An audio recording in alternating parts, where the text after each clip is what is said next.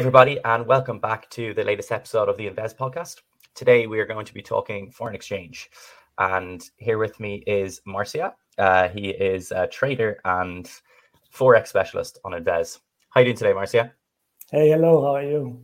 Nice meeting you. Yeah, not too bad. Nice to meet you as well. So maybe, first of all, we're going to talk Euro today because you're Romanian, I'm Irish. But you live in Spain, right? Yes, in Mallorca. Is it warm there now?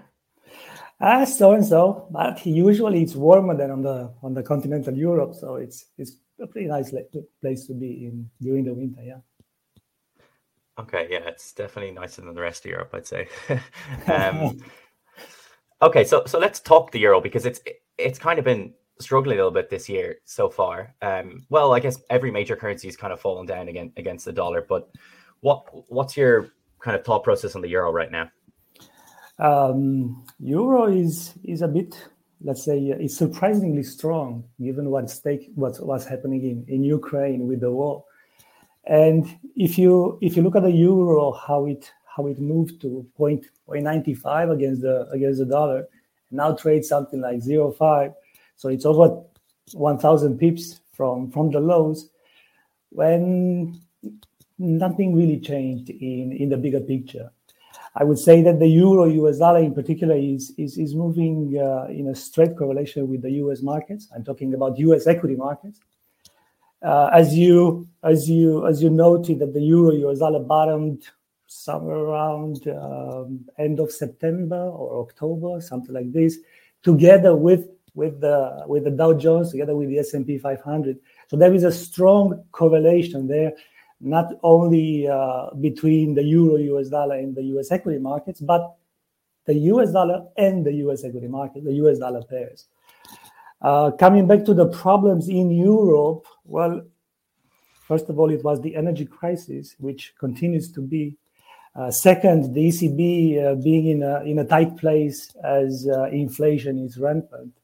And recession is probably going to come to Europe at the start of next year.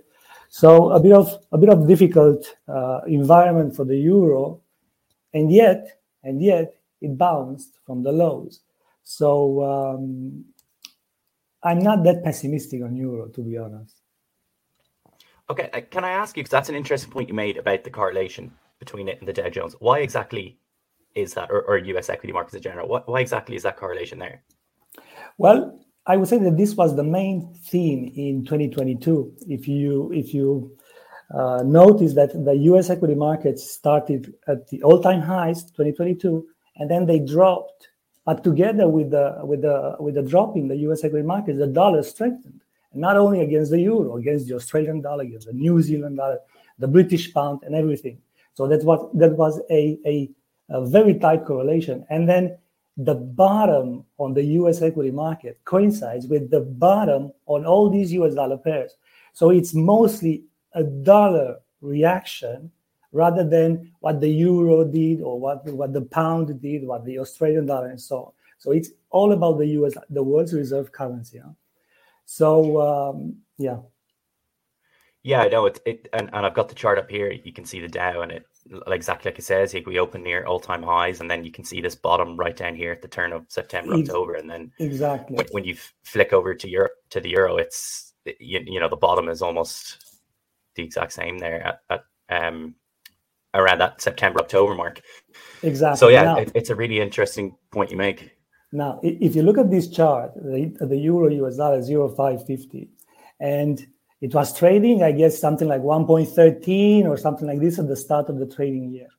At the same time, the bounce that we see on the Dow Jones or the S&P 500 is more pronounced since the bottom in early October. So the Dow Jones is something like 3,000 or 4,000 points from the all-time highs, but the euro did not recover that much, like the US equity market. So that might be some room of improvement, I would say, if this correlation is about to keep going as it did.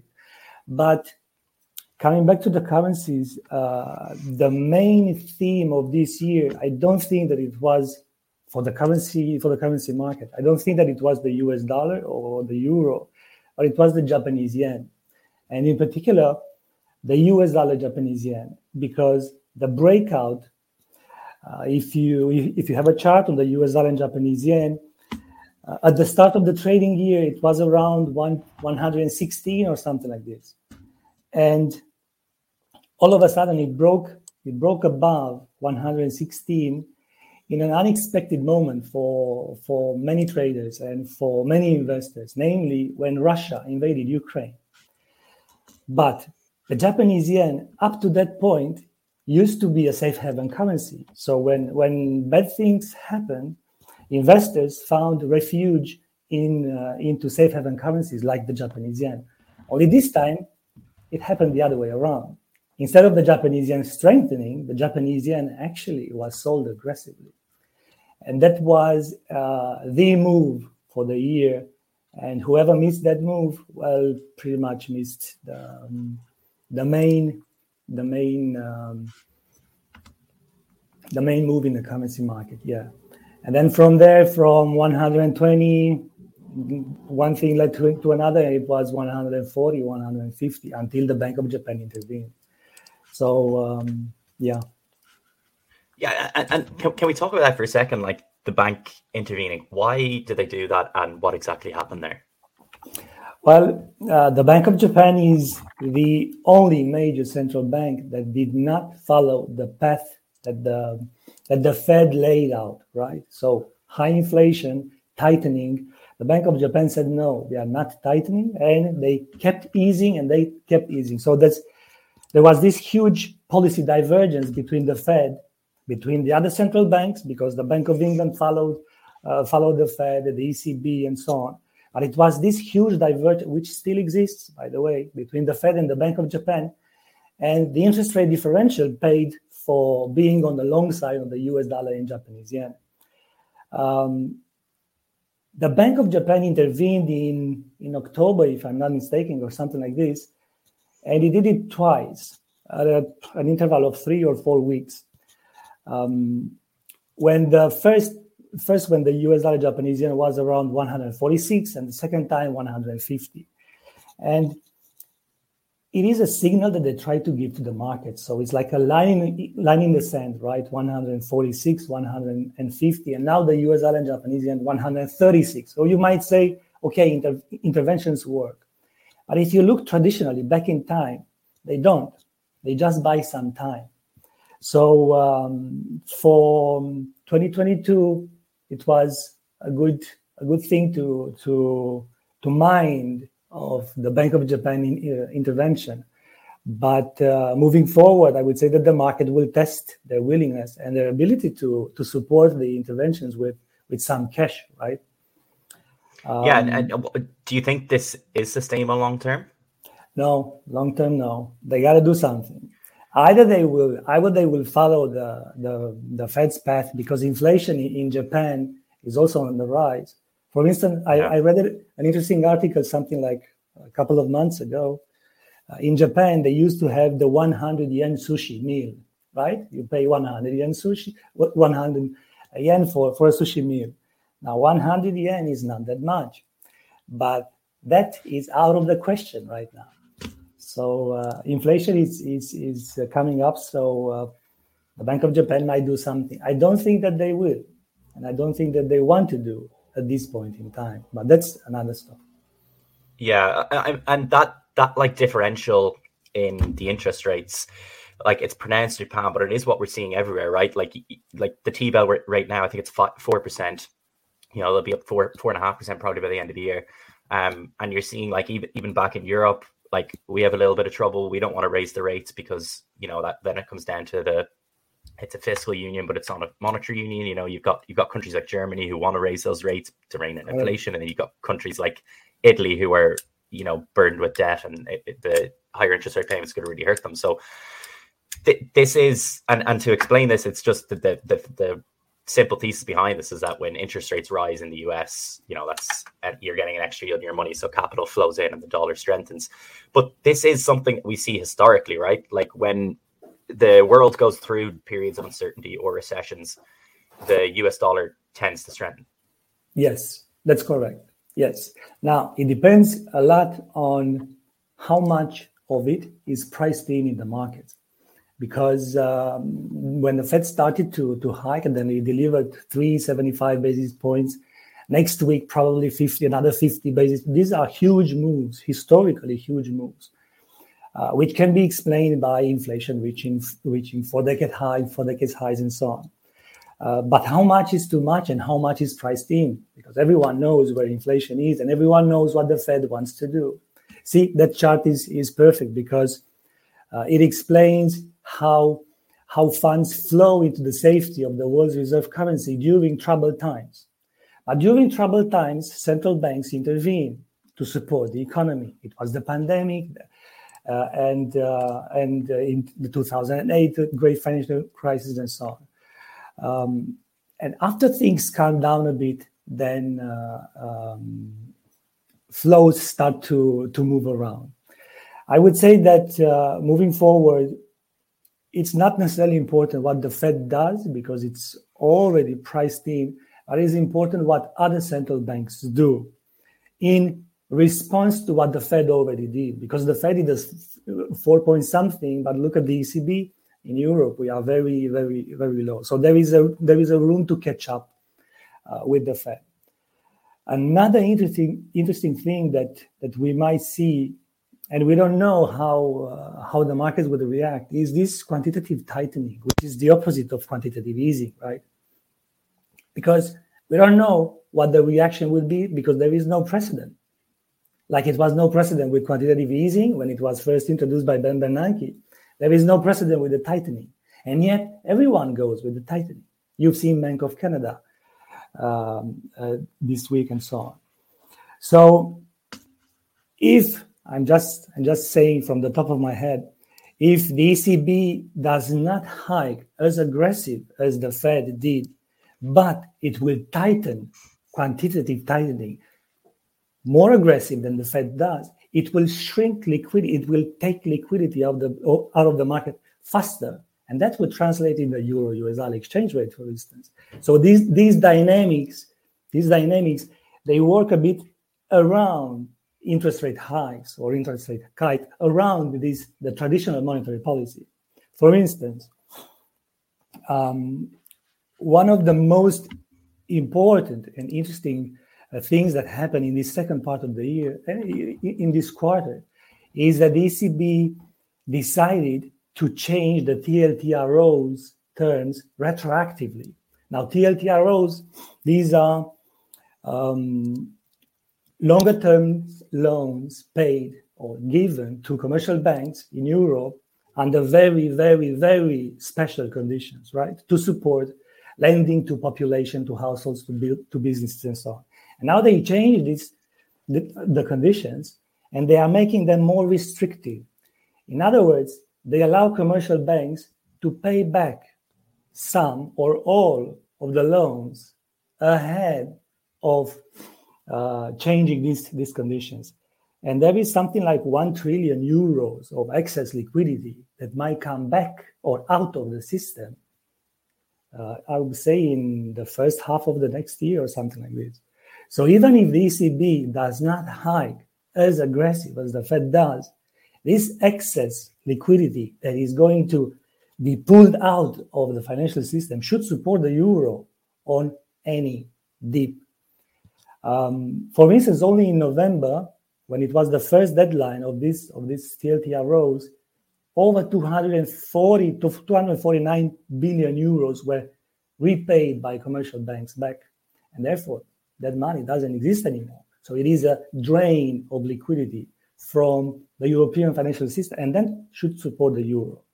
Now, if I will go back to the US dollar and Japanese yen, which I would say is or made a major breakout in 2022. That was the key, the move of the year. And if we had this euro thing, then the euro-Japanese yen would be an interesting pair to watch next year. The euro-Japanese yen. Okay. From these dynamics, you know, the FX market moves in three zones. There are always two majors and one cross The two majors are the euro, US dollar in this case, the US dollar and Japanese yen, and the cross, the euro and the Japanese yen. So if the euro US dollar, for instance, just, trades at parity, then the US dollar and Japanese yen and the euro and Japanese yen will have the same rate, the same exchange rate. But if the euro US dollar, or as the euro US dollar moves above parity, if the US dollar and Japanese yen breakout, the bullish breakout is here to stay, then the euro and Japanese yen, the cross, will benefit the most from this relationship, if you want. Yeah, interesting. And so let me ask you about another one then, because I want to ask how the Swiss franc ties into all this, because it's, yeah, I guess we can still call it a major one, but it's actually been like a stand, like the dollar's kind of crushed every currency and it's strengthened a little bit against the Swiss franc, but on the whole of things, the Swiss franc this year has been relatively okay. Yeah. Well, that has a lot to do with the Swiss National Bank and with the fact that inflation in Switzerland was not and is not as high as it is in the United States, as it is in the euro area, and that was also a cause for the Swiss franc to act as it did. Now, the Swiss franc traditionally is a safe haven currency, and as long as the Swiss National Bank kept the interest rates at record negative levels, minus 0.75 until recently, then investors were still buying the Swiss franc, even under those conditions. And now that the Swiss National Bank ended the negative rates, then I would say that we may see some interesting play in the Swiss franc as well.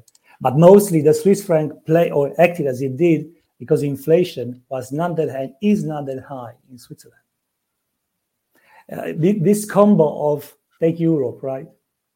This combo of a weak currency like the euro US dollar was 1.13 at the start of the year and then 0.95, and high inflation. This is very difficult to fight, and the war in the outskirts of Europe, in Eastern Europe. This is a combination very difficult to fight, which the Swiss bank has not had to deal with, and that's why the Swiss franc is what it is. Yeah, I've just pulled up the latest inflation statistics here for anyone on the audio stream, and like Switzerland is kind of shockingly low at 3% or relatively. Exactly. You can fight inflation with a strong currency. I mean, look at the US, right, with a strong dollar. Yeah, exactly. And you know, we've got the euro area at 10.6%, so it's over triple what Switzerland is. The US is still 8.2%. So, yeah. It's quite notable in that context. Maybe just as we're coming to a close here, in the next 3 months, like if you had to kind of 3 to 6 months, let's say, if you had to park your wealth in any one currency, very difficult question, but and I know you've kind of alluded to it throughout this as well, but what would be your currency of choice, I guess, as we kind of fight this ongoing bear market and energy crisis in Europe? Yeah, I like the euro. So there's no secret. I like the euro. But in particular, I like the euro and Japanese yen for the reasons I already explained here. Yeah. I like the euro based on these dynamics where the ECB is forced to drain liquidity to fight inflation, and and shorting the euro also bears a premium risk from my point of view. It's a bit dangerous to be short on the euro because of this war in Ukraine. I mean, any positive development, whatever it will be, I don't know, depends what the market interprets to be a positive development and so on. But any positive news should lead to the euro squeezing higher, because this was a main drag on the common currency, and therefore being short of the euro is a bit risky. I like the fact that the ECB is not rushing into raising rates as other central banks did, because inflation might eventually have peaked, and therefore with this drain of liquidity that will take place in the first half of the year, I would favor the euro. Yeah. Okay, Interesting. Well, we should jump on in the new year and re-update that. But yeah, it makes sense. Like there'll be a lot of volatility in the foreign exchange markets going forward, and no more so than the euro, given obviously the war. But yeah, thanks, Mircea, for joining us today, and yeah, hope to chat again soon. Thank you. Hey.